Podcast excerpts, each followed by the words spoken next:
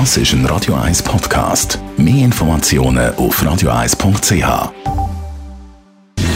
Gesundheit und Wissenschaft auf Radio 1. Unterstützt vom Kopfwehzentrum Irlande Zürich. www.kopfwww.ch Schauen wir noch mal auf die neueste Klimastudie von einem internationalen Forscherteam. Die haben die Auswirkungen des globalen Temperaturanstiegs untersucht. Sie gehen dabei aufgrund von der aktuellen Klimapolitik auf der Welt von 2,7 Grad aus und kommen zum Schluss, dass bis Ende Jahrhundert ein Drittel von allen Menschen in Regionen mit unmenschlichen Temperaturen leben. Unmenschlich hoch oder unmenschlich tief.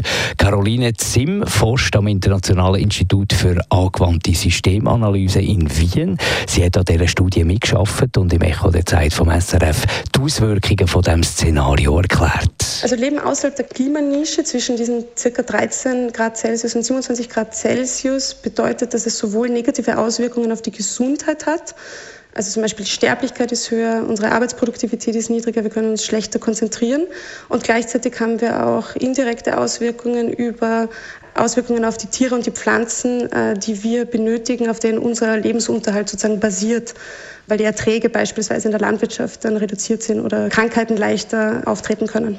Mit technischen Innovationen könnte man das Leben für den Drittel der Menschen, die von unmenschlichen Temperaturen betroffen ist, erträglicher machen. Ja, also es gibt Möglichkeiten der technischen Anpassung, wenn wir jetzt davon ausgehen, mit unseren aktuellen technischen Möglichkeiten, die sich natürlich auch zukünftig verändern können.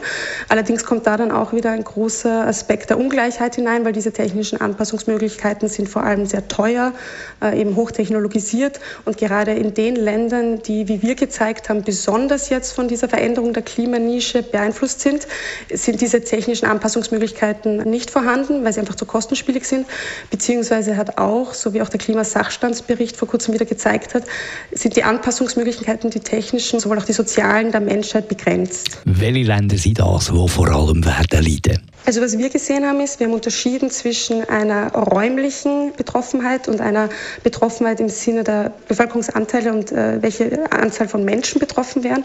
Räumlich sind das vor allem Südostasien und dort sticht Indien hervor. Ebenso Subsahara-Afrika, da ist vor allem Nigeria betroffen.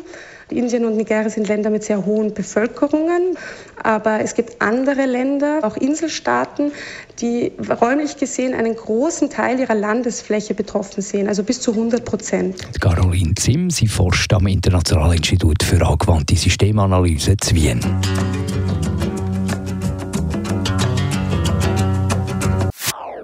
Das ist ein Radio 1 Podcast. Mehr Informationen auf radio1.ch.